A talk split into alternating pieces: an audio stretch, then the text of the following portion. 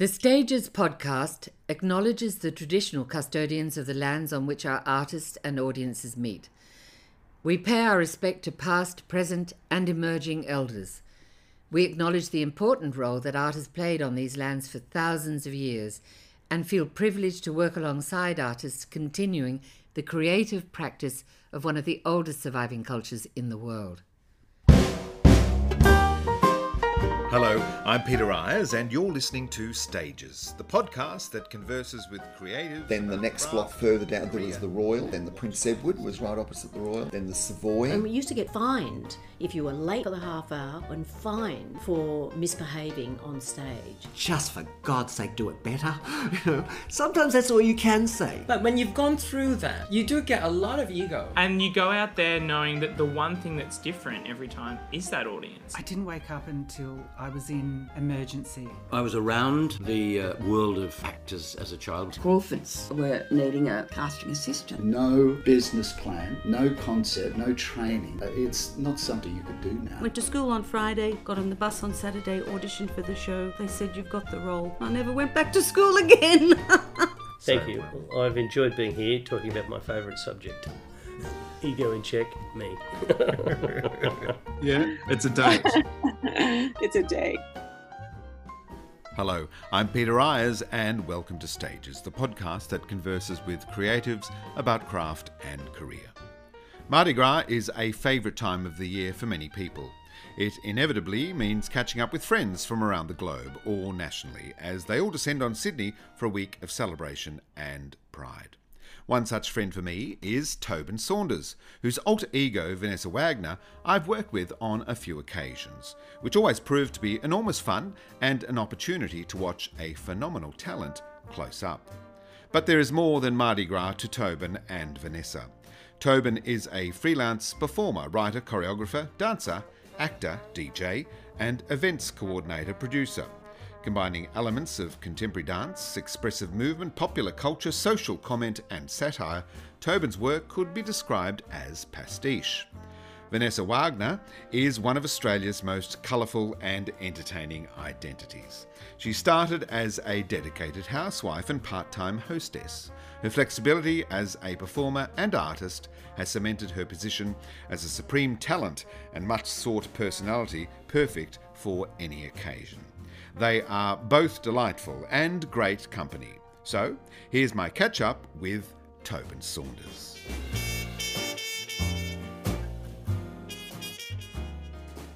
Well, hi, Tobes. It's nice to see you, albeit via Zoom.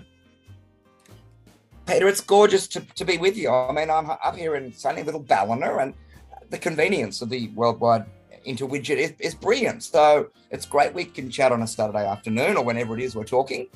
Yes, uh, I, th- I, think we're all masters of Zoom now, uh, brought about by COVID, of course, um, mm. forcing us to, to all jump online. But but it has been terrifically convenient for all sorts of reasons uh, in order to catch up with people around the place. The double edged sword of the pandemic. The pandemic. How are you? You good?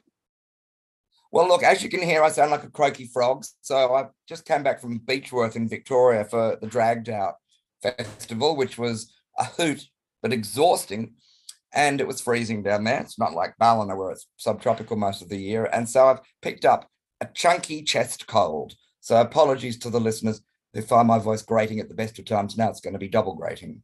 well, I hope you feel better soon. Uh, how was painkillers are for? How was dragged out? It looked like uh, um, a wonderful event where you you got to catch up with all sorts of family, I suppose, fellow performers who you hadn't seen for quite a while. Yeah, well, the the sort of Sydney crew, if you like, was Cindy Pastel, Portia Turbo, and myself. Um, and then there was lots of drag queens, mainly from Melbourne. Um, I did speak to a disgruntled uh, drag queen who actually looked a little bit like a drag king. It was a brilliant look.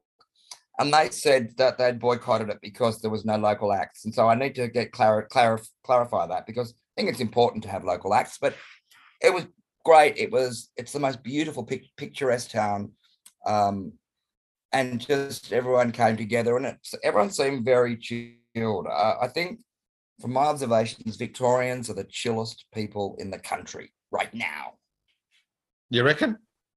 Well, the voice break then. They're very chilled. I mean, it's a bit, it's very much been gentrified that town, but everyone's pretty easygoing. Um, and I guess it helps being fabulous because then if you're lovely, people are nice back to you. They are indeed. They are indeed. Give out what you want back. Um, now, now, a lot of your uh, performing career has uh, been supported by music. Uh, what genre of music do you like listening to? Oh gosh, that's I, that question's so difficult. Well, I was um, brought up in a jazz household, so Dad played piano from the age of five, and he was coming back from the Sydney Piano Eisteddfod at the age of seven or eight, or nine maybe, which he won with his grandmother Stella and Harry. And Stella was like, What are all those lights? As they were going across the harbour bridge on the train. It was the Japanese submarine being attacked. So dad played jazz, needs to read, but there was always a piano in the house. There was always jazz music being played, and dad would have very interesting taste in music. So kind of Chick Corea and all sorts of fusion. And when jazz kind of started to morph into um, funk and stuff. And then my eldest brother um, can play any instrument at all. So he was in some really cool bands where they wrote their own music. So big part of my life. To answer your question, currently I'm into heavy mellow. I love R&B, soul, funk. Of course, I love disco. But I'm just as easy to settle into a Brian Eno trance. Do you know what I mean? I'm very, very eclectic. Yes, I suppose it depends on what mood you're in and, and what you need to feed the soul at that time. That's right. It's the whole thing about top, bottom, verse. It's all a mood thing. Indeed. Um, uh, now, what about the phone? Um, apps on the phone. What would you say would be your most used app? Mm, just having a look at it right now. I'm a bit of a weather freak, so I'd probably have to say the Bureau of Meteorology. I agree. I, I mean, it, it's something I check frequently. Yes, and I did hear some information that there's been bullying and shenanigans, and it's now called the Bureau. Um, but I like that. I also look at Willy Weather, which is a free one with tides, and I like the Moon Phase one. And I think my favorite one at the moment is called Sky Map, and it's free, and you just stick it up and stick it up. You place it, and you get to see whatever planet and stars are around our solar system, and it's really cute. Can you see that? I just want to impress you. That's very that's very impressive. You can see all of this, the, the galaxy yeah. there and the various so, formation. Yeah, I'm very um inquisitive. But um in the last year or so, I've sort of reconnected with some of the sexual socials, as I like to call them. Um You mean dating apps? Well, that yeah, but allegedly. Um, so that's been a hell in a handbasket, but a very interesting learning curve. So I've got quite a few there. I, I ditched Scruff for some reason because all the lights go out at 9 p.m. as opposed to midnight on Grindr. Um, what do you mean all the What do you mean all the lights go out? Well, that little green light that says they're online, they all tuck in and go to sleep. All oh, right. Okay. So That's look, new... I've had a peek at Grindr. You've really got to go into Grindr with a real sense of uh, you need to wear armor, maybe even chainmail. Um, Squirt I like because it's a bit slower and calmer, and people can explain more about themselves. And there's also one called Red Hot Pie. It sounds like I'm doing a review for CanStar, but um, I like Red Hot Pie just for eye candy. It's an Australian website, and sometimes I have a, a blowout. It's like, can there be any more beautiful men in the world? And the answer is yes and I objectify them. Why not? Clear about that. Why not? Why not? Tobes, what makes you cranky? Not much these days. I've had a, some real epiphanies. Um, I used to get a bit frustrated in traffic, and now I just do not. Um, I'm a pleasure on the road. I let people in. I get joy out of that. Um, I used to get really angry at people who didn't park cars, properly or you know just general kind of inconsiderate and selfish behavior in all its manifold forms used to get me cranky or neighbors that couldn't do the recycling even though it was really simple and i would get sanctimonious. And now i'm like that's their lot. I can't change that. And you lead by example and that's all you can do. So i don't think i'm oh, not getting a route that gets me cranky. It would wouldn't it? Or uh, just a little hi, hi, highly um, anxious, if you know what I mean. Yeah, yeah. Well, well what makes you happy then? Getting a root. More than that, I'm not that shallow. Um, I've got a friend here, and I'm very lucky to be living in a beautiful part. I was brought up on the far northern beaches of Sydney back in the 60s and 70s, part of the um, Gould League, which if people check out as an old bird loving society. I had the badgers. Um, I love Skippy. There was rainforest, there was koalas, and I've come to a place kind of similar, but 40 years later, so less koalas and all that sort of hoo ha. But nature is to me, it answers any questions without saying anything. So just looking at the birds. I have river views. I'm very lucky. So I watch the uh, estuary ebb and flow. Um, I'm constantly amazed by nature. And I know it sounds um, saccharine, but nature makes me really happy. And the sun, because I need vitamin D. Get, if we have like a nine or 10 day session up here without any sun, everyone goes a bit bonkers and I do too. So I need sun but nothing really gets me cranky. And yeah, I think nature being satisfied and not really wanting too much. You know what I mean? That's a um, a really settling feeling, um, which I know not everybody can experience because people are struggling with housing. But just feeling like I've got my own patch and no one can tell me what to do, that makes me feel real happy. Well, I think you've been up in Ballina uh, for a couple of decades now, haven't you? It's, it's a bit, 20 bit, bloody years. Can you believe it? 2002, I think you moved away from Sydney. Yeah. Had you had enough of Sydney and or, and big cities? Was uh, do you think it had used reached its use by date?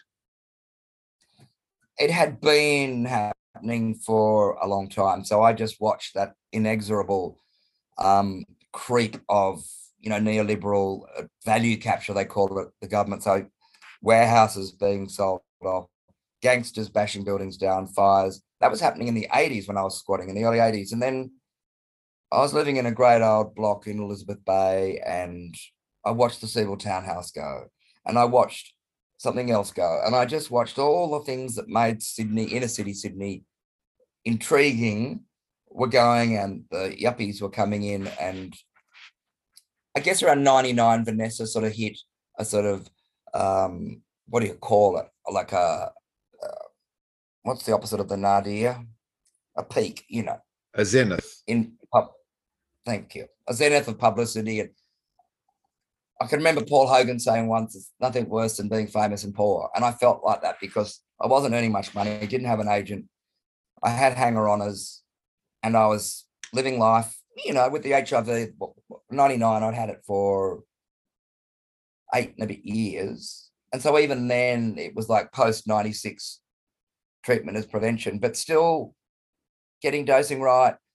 So it wasn't feeling nihilistic, but I lived life. And then it was like, oh, the money ran out and some guys at this pub ripped me off. I was sick of working with promoters and club people that didn't treat you with the same due diligence and respect that theatres do. Um, because my work crosses over, you know, between all, all those venues. And so I was exhausted by that. No one came to sort of assist me. And I was, I was physically and emotionally exhausted. So I just went, I'm going up. And I'd seen this area many years ago, not Ballina, it was actually Byron that was stealing the attention, thank God. Um, and I thought I'd just die on a yurt in the hills, but uh, that didn't happen. Tell us about you. You mentioned her then, Vanessa, Vanessa Wagner, of course. Uh, oh, yeah, I'm making an assumption, but no, no, no. But, but but no, I think people listening are coming into this episode knowing that you are you are the other half of um, of the glorious hostess with the mostest, mm. Vanessa Wagner. Mm. Tell us about the the evolution of Vanessa. When when did uh, when did you give birth to her, so to speak? Well, when I was at dance school in Adelaide in 80, 788, I think it was, a friend, Matthew Bergen, was right into oh, all sorts of um, Michael Clark, who I loved, um, some other performers and sort of draggy cabaret stuff. And Adelaide at that time and probably still had lots of grand old drag dames. And it was really fun to go to some really very boys in the band parties, I must say. Um, and we'd dress up on the weekends because op shopping was so fabulous back then. And we just dress ups at home out of boredom. Um, come back to Sydney, start doing some dancing, and our dance all involved um, cis women, cis men, dragging it, whatever. So there was always a bit of a gender fuck. And then I started throwing parties, which I've sort of thrown all my life, and it was at Burton Street in about 1992. And these parties were infamous. You had to have a ticket. There was instructions about how you must and mustn't look. And I'd watched some hysterical daytime movie called Mirror Mirror, and I found it, but it it's hysterical. It had this character called Vanessa Wagner. Looks not, nothing like the Vanessa character, but she was wearing a denim slack suit, and I fell in love with her and the name. And so I decided to dress up as this new nascent character at one of my parties, and people were just blown away and thought it was so funny. They said you could make money about out of this, and I had a few other characters. There was Lorraine Lugubrious and this other one, and I had a Greek cleaning lady, and I'd just go out on the streets. I'd have a little sniff of heroin and put on the blue frock and wear an iron around my neck and have a vacuum cleaner, and I'd be vacuuming the streets by myself, saying it's a filthy world, but somebody's got to do it, you know.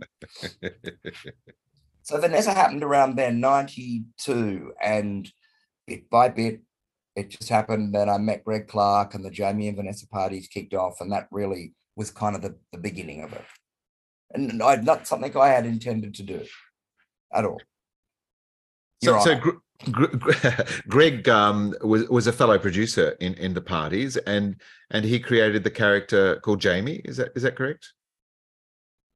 Yeah, well, he saw us dancing down at the. He invited our dance troupe, and that's where I met him, and that's where he was like, "We could do something here," and so we pretended to be this famous couple, that had been around forever and had decided to come out of the woodworks. And we found great old venues. And that was another part of the, uh, what would you call it, the attrition. Every time we found a venue, maybe other promoters would come in and destroy the whole delicacy of of the arrangement. And then it'd be bulldozed for, well, Cook and Phillip Park Pool, Victoria Park, um, a bowling club. We had the fabulous place where that poor Anna Wood died um, on Broadway, which had a sprung dance floor and a balcony. I'll remember the name. Amazing venues. I think that's what intrigued people. That it was kind of the end for me of going to clubs where it was all dark and everyone was wearing black and it was all very who's going to get on the dance floor first. And this was the opposite. It was like come and let your hair down, have fun, just and we hosted, so we personally made people feel comfy. It was pretty great. Um, and you would DJ at a lot of those parties too. I do the early bit. I've never done it enough to fully beat mix. Not that you have to.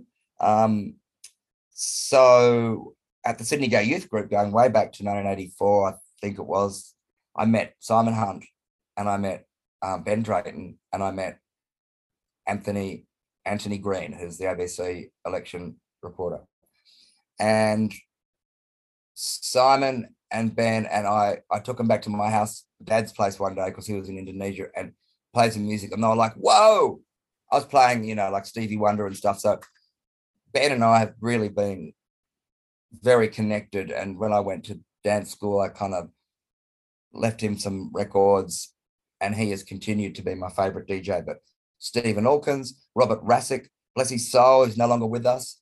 Annabelle Gaspar, um, Bill Morley, I think, played at them.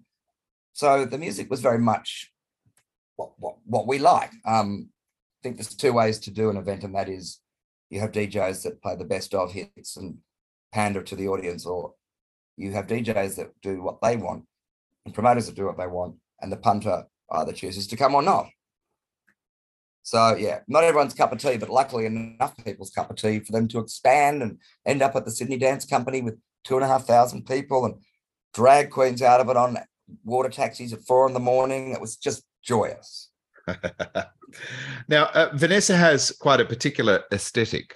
How, how, did you go about developing the look of Vanessa? I mean, uh, for a start, uh, that that that wig, her headwear is. There's been a few of them. Very unique. I think growing up in the 1960s, so I turned 58 not that long ago, and so just everything around me. I was like a sponge, and I still am. incredibly observant, cre- incredibly visual. Um, so you can imagine some of the uh, gathered parties. Not many, but I can remember going to this party in Middle Harbour when I was probably only about six or five. So can you imagine some sort of sandstone place in Middle Harbour, Sydney, in 1969, with women in Stepford wife gowns and glass from floor to ceiling, and you know, like just the hot. It was the works. I mean, it makes Mad Men look like fucking Thomas the Tank Train engine. so that was a bit of it, and we also had these really groovy friends that had a shoe shop above. They had a their apartment was above a shoe shop on the Corso Manly before it was a mall. And I thought that was so cool. And mum was really creative, and so was uh, Marg, and they would do weird things like get native Australian branches and spray them gold and do their version of Christmas. They were very kind of ahead of their time, modernist kooksters. And so I just absorbed it all. And Vanessa's, she's like a, is it paean? Is that the right word? P A E A N? Yeah to um, women of that era, but also a sort of a comment on what women were absolutely clear about and still are, and that is their roles, um, their place in society. They must look good. They must be a great hostess. And so I wanted to sort of play with that um, and see how that came up. So a lot of the early work was with Anthony Patterson, who I adore, and we do silly food displays and making pineapple princesses and really, you know, going digging deep into the 60s and 70s. And let's face it, there was n- never a more colorful era except maybe Rome, pre-republic Rome. um, Vanessa has quite a particular vocal delivery also.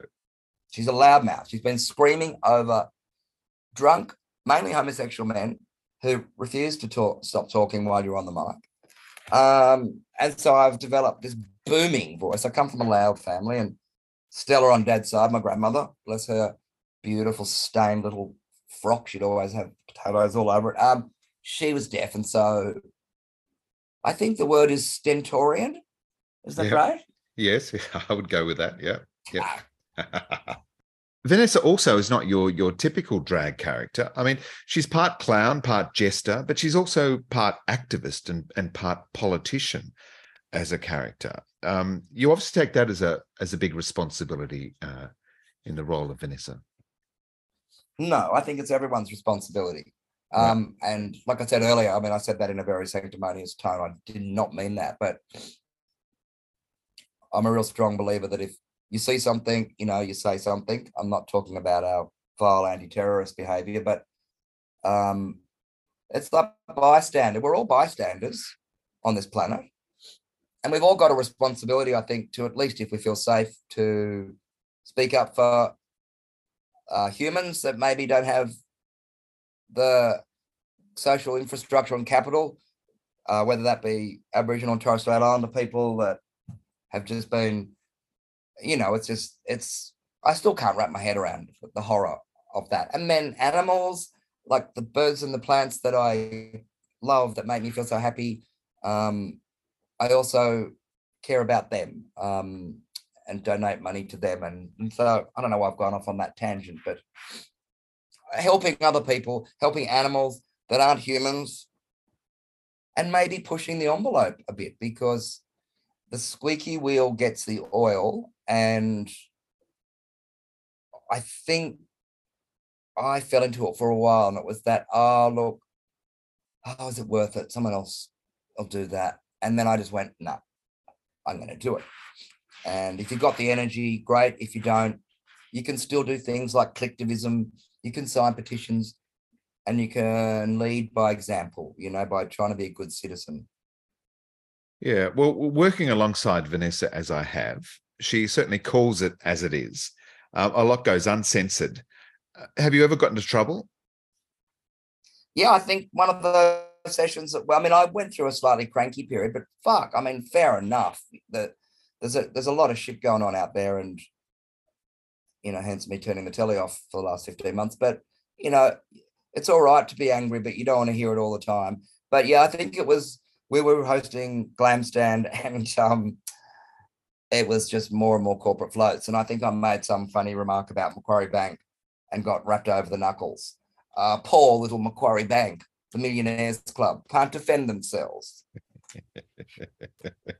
so yes, I have occasionally got into trouble. Nothing major because usually it's the truth or an observation that's pretty fucking accurate. Pardon the swearing. So you're getting me all riled up. No, I love it when you're rolled up. That's that's that's why I'm doing it. now, um, Vanessa was crowned um, Sydney Mardi Gras Miss Fair Day in 1993. Is that sort of when you know the zenith really started to be achieved, and when when she was uh, appreciated and known as a character on the scene? I think it was a consolidation. It was the first public outing. It was down there at Blackwattle Bay. It was massive crowd, and Pastel was there and 3D and a few other people. I think they were judging. And mum helped me make this wicked, you know, I was calling myself the Jag supermodel. So I had this hysterical mini skirt made out of 501s that we turned around and then we cut out around the button. So that was split at the arsehole. So and then the front was an extra pocket. And then this little I looked amazing, big blue, like goggly fucking 60 sunglasses, really bad wig, and big caramel platform shoes, and I just let it rip. And I think people thought it was so funny, and because I enjoy moving as well, but the dancing and all that means that I can sort of I love physical comedy. So I think I might have struck a chord in a in an audience that may have been a little bit sequined out. Do you know what I mean? Yeah. And look, tell me about drag race, the drag race meet at Bondi Beach, because that is an event which you hosted for many years as part of the Sydney Fringe Festival. It was amazing. So Victoria Harbour and oh, I'll get in trouble now. I've forgotten her name.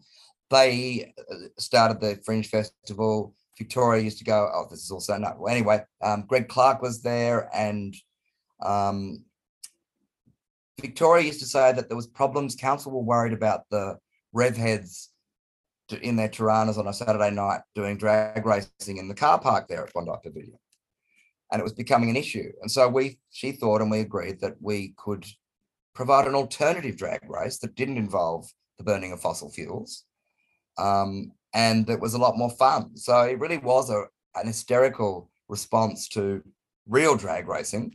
Um, and I love the fact that it's at probably one of the most famous beaches in the world. Summer, you have a captive audience. And then we just threw in our hysterical Gymkhana events. And it was just great. It was so much fun. And it's, um, yeah, a real shame it didn't continue, but it was really exhausting. Uh, screeching around in high heels in sand in 33 degree heat. Um, but I, you know, I wouldn't have not done it uh, I wouldn't have missed it for my life. So that went for about six years, um, and was sort of reincarnated a bit with Mardi Gras, and didn't quite. I think we had really bad weather, but um, yeah, I, I've got plenty of footage and photographs, so I reckon I could quite easily put together a little retrospective. And Tyler Coppin made a short movie called Drag Race, uh, which is really cute. So now that I might have some more time to do some archiving, I might be able to post a copy to RuPaul to see what she thinks. I know it's not going to be classy enough for her because she's a snob, but worth a try. Yes, I dare say that that your drag race uh, had appeared a long time before um, the one we see in reality TV. 1996. Yeah. I, I, I, suppose you're not a fan of the of the television series, are you? I haven't watched any of it. I'm not interested. I think I've seen right. a tiny bit. It's not sort of um this sort of active anti-viewing. Um, I saw RuPaul, RuPaul at um, Wigstock in New York in 1994 when it was no longer in Tompkins Square Park, but it was down over on the West Side Highway. And that part hadn't been fully gentrified and it was amazing. Um, and I've got footage of that too. But RuPaul, so 1994, RuPaul was, I think she'd done Supermodel. So she was sort of standing out as someone who had got the publicity.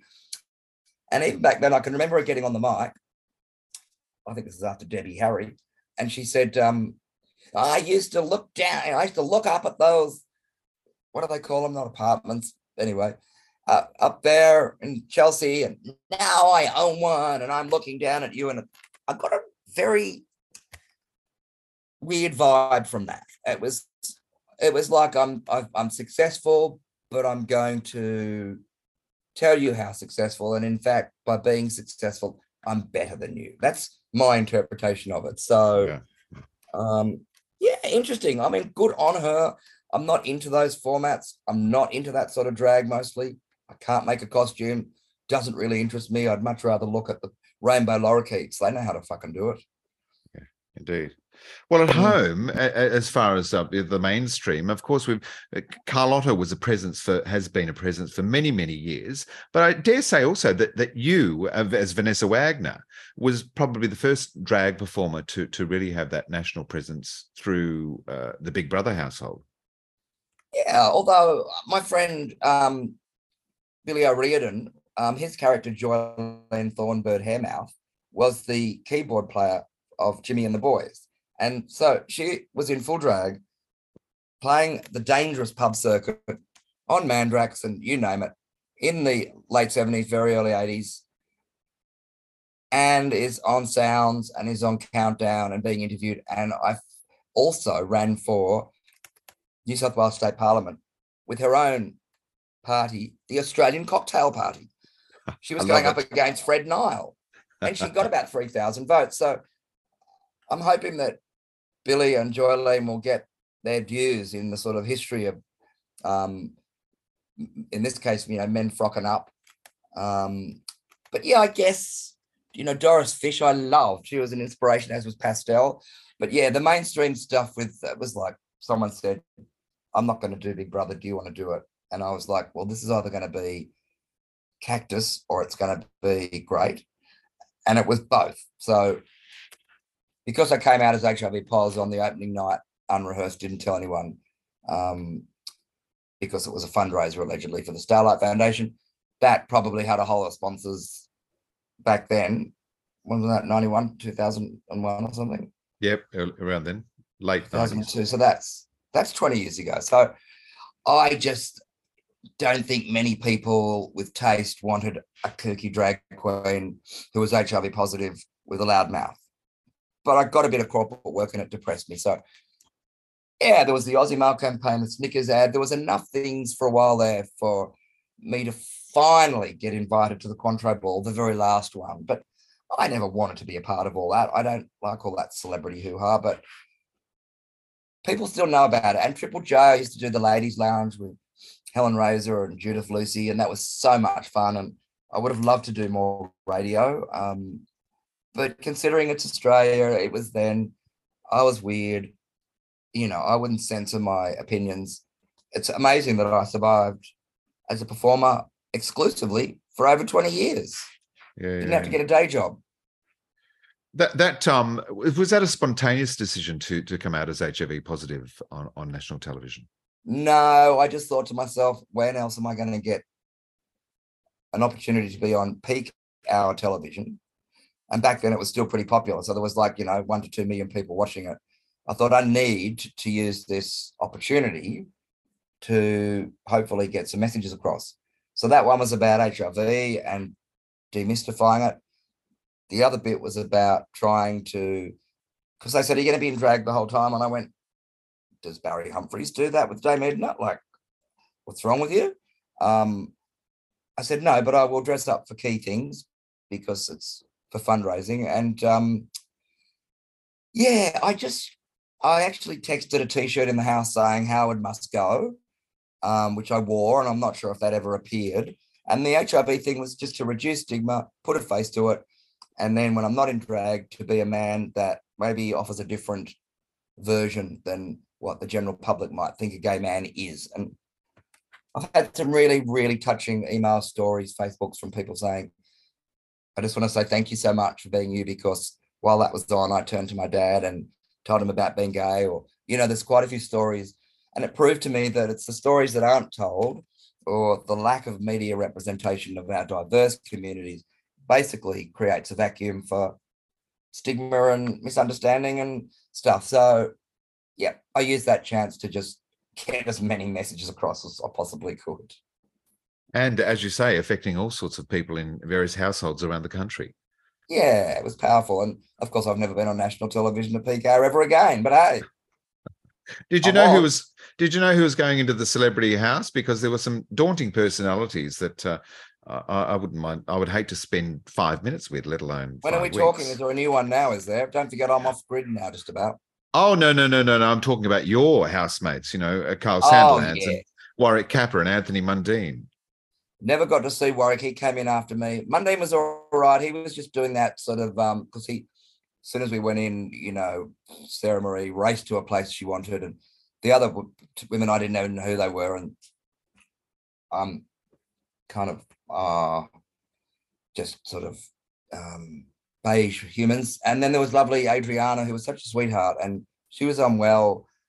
But Kyle was the biggest bully, and he is a bully and I'm happy for him to hear this because it's true.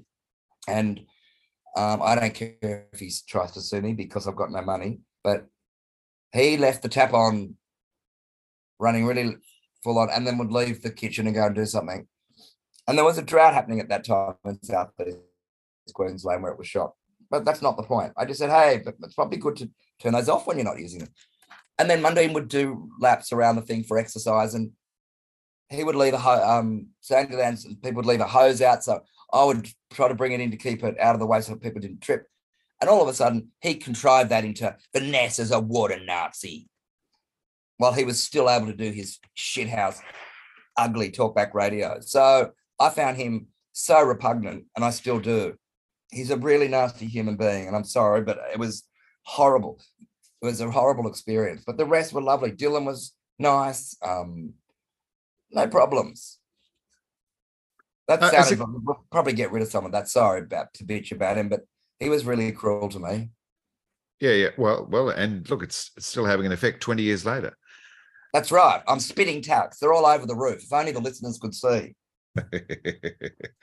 now, um, as a kid, career aspirations, did you always want to be a performer? Hmm. I sort of wanted to be the center of attention, but not in that sort of Taffy Davenport smashing the Christmas tree over, not getting cha cha heels way. Were- I was love the bush. I love nature. Um, I did the odd bit of dress up like lots of kids did. Um, I sort of knew that our family was quite, you know, performative um, and quite fun and good sense of humor and musical and and so I just felt free to be whatever. And I found school just breathtakingly both horrifying and tedious. Um, and didn't know what I wanted to do, but uh, one of the seminal points was my grandmother on mum's side took me to and these other cousins to Disneyland in 1979 and the west coast of America. And I can remember being at Universal Studios, going on the train ride with the big bad mechanical jaws coming out. But also there was this big sort of outdoor auditorium, you know, like where they are cruel to dolphins and things. And they had this big sort of set shell of like a 747 because I think airport 70, whatever it was, was out. And they were picking people from the audience to come and and I was so excited. I thought, I've got to get this. This is my this is my in, you know, to Hollywood. and my cousin got picked, and I was devastated. Um, so I realized I took that quite seriously. But prior to that, in Western Australia, where our family moved, there was this initiative, maybe by the government, and they trialed this um, youth theatre project when only 15 kids in the state could get it. And so I auditioned for that and I got in. And it was at what is now WAAPA. Um, but after a few days, a, few weeks, I was like, I can't sing. And that queen is singing really yucky show tunes. And I don't know if I'm mad out for this. You know, I didn't know if I wanted to act or if I could. So that's right. I decided to go to Disneyland instead of doing the completing this course. So then fast forward to about 84. I'm in a warehouse in uh, Newtown, Beta House. There's a party downstairs, thousands of people.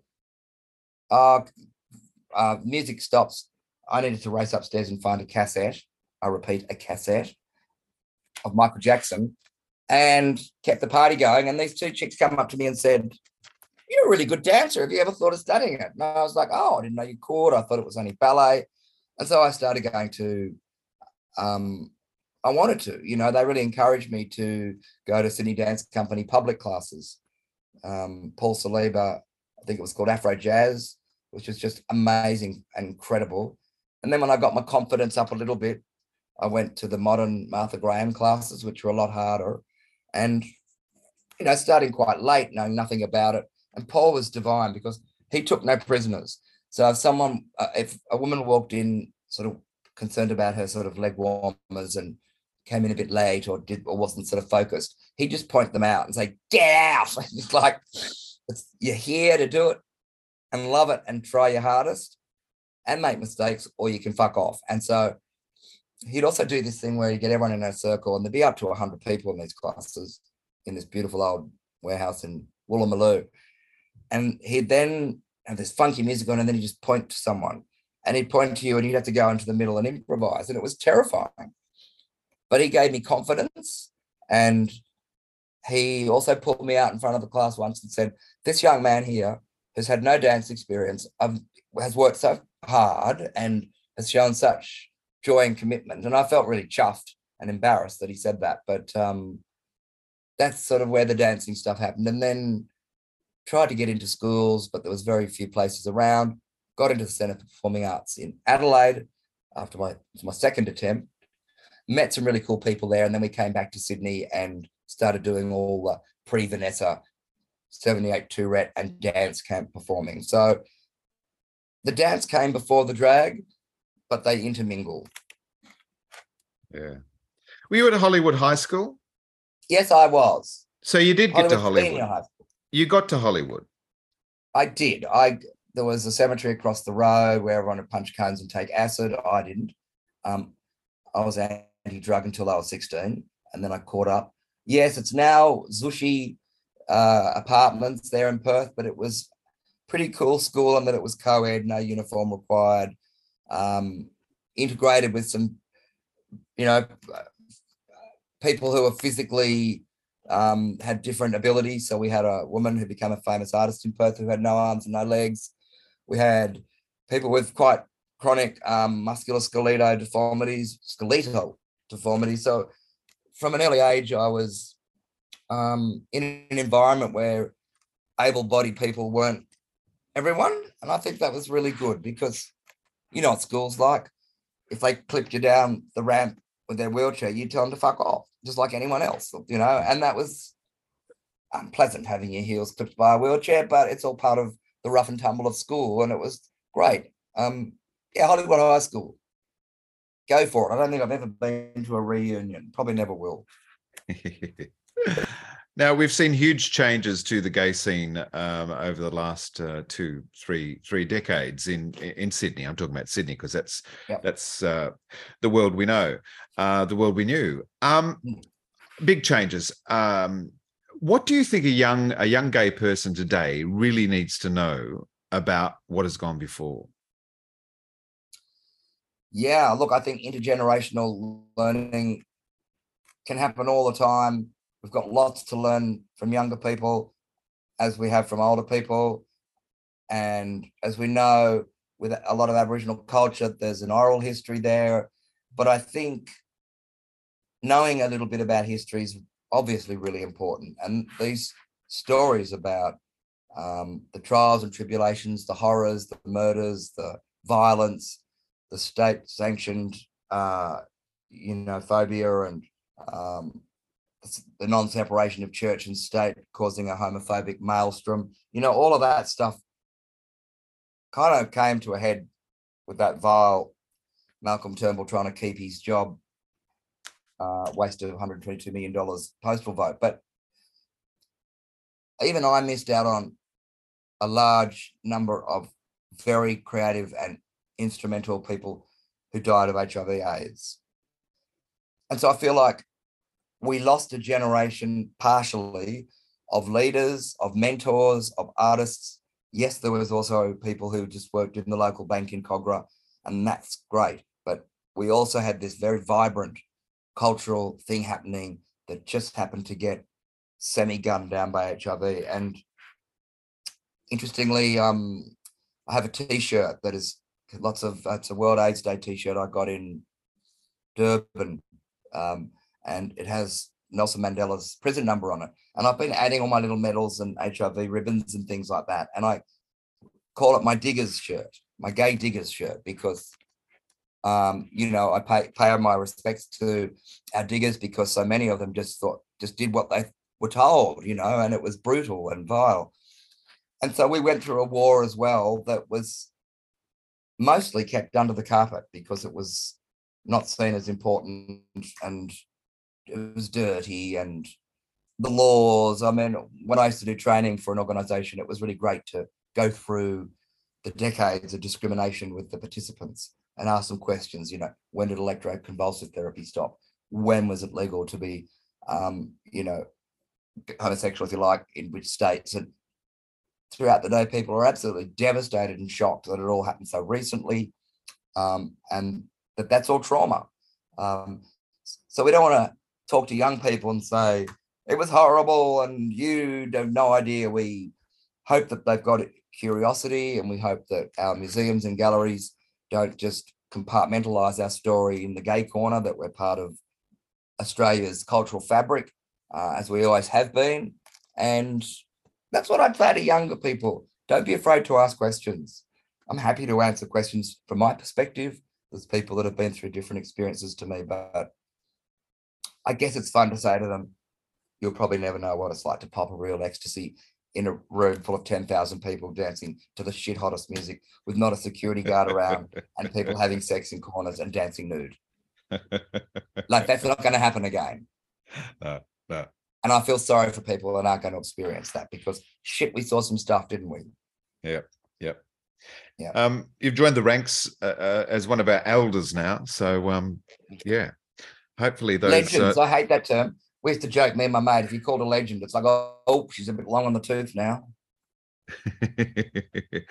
is the word retirement in um, Vanessa's vocabulary? I don't like that because it's retiring from life. No, because I squandered money. I sort of made up for it later on in life by getting a full time job for 12 years and still performing. And um, I still had so much to do. That 12 years was about getting safety in my own home. And I think if you haven't got a, I think it's it is a human right to have your own home really and to be safe and know you're not going to get kicked out. And that takes away all this anxiety, and then you can start to think about things that you really want to do. And maybe that's nothing, or maybe that's what you've always been doing. But no way, I haven't even hit my straps yet. You wait. There's more to come. Great. And we're not talking, you know, like a TV show or anything. I'm just going to keep. I want to write. I feel like I've um have, have had a big 18 months. As have many people, um, and more with COVID and floods. But I've also had a, a big period in my personal life where like three really major things happen and it's made me really re-question uh, priorities and things um, similar to being diagnosed in 91 with hiv i had to really think through what that all meant and uh, my um, mortality and fears and i have to say apart from this filthy cold i couldn't be happier about myself i couldn't get couldn't give a fuck about what other people think of me. I'm just so centered and solid and happy. And I'm yeah, I, I'm not gonna retire. I will be bloody banging on about something as they try to sort of pull out the feeding tube that's in my advanced healthcare directive. well, please do write because you've got heaps of stories to tell.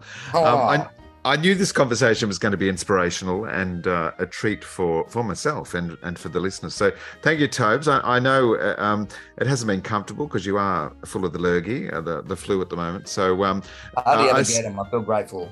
A speedy recovery to you, and um, and thanks for the chat.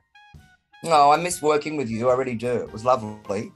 Well, maybe we again, of course. We can yes, and maybe maybe Vanessa and Ernest party or. Um, well, there's going to be a lot happening for World Pride um, and Mardi Gras, and some stuff's locked in. I'm not sure if I can talk about it yet, but there's a few little bits and bobs. And interestingly, um, one is about uh, some history, some queer or LGBT history that I'm popping some items in. So I'm really looking forward to that. Thanks, Tobes. Take care, darling. Bye bye. Vanessa Wagner is always a vibrant and vital presence, spreading great joy and reminding us to not take ourselves too seriously. She is the creation of my guest today, Tobin Saunders. Always nice to chat with you, Tobes. There is always someone of great interest to be heard on the Stages podcast, and a variety of roles are explored and celebrated. Look back through the archives and you'll get access to directors, designers, and drag performers, producers, publicists, and playwrights, agents and actors, choreographers, and casting. Emerging talents and established legends, all available to access on Stages, the podcast that converses with creatives about their craft, career, and creativity. I'm Peter Ayres. Thanks for listening. Keep well, keep warm, stay safe, and I'll catch you next time, you can be sure on that, on Stages.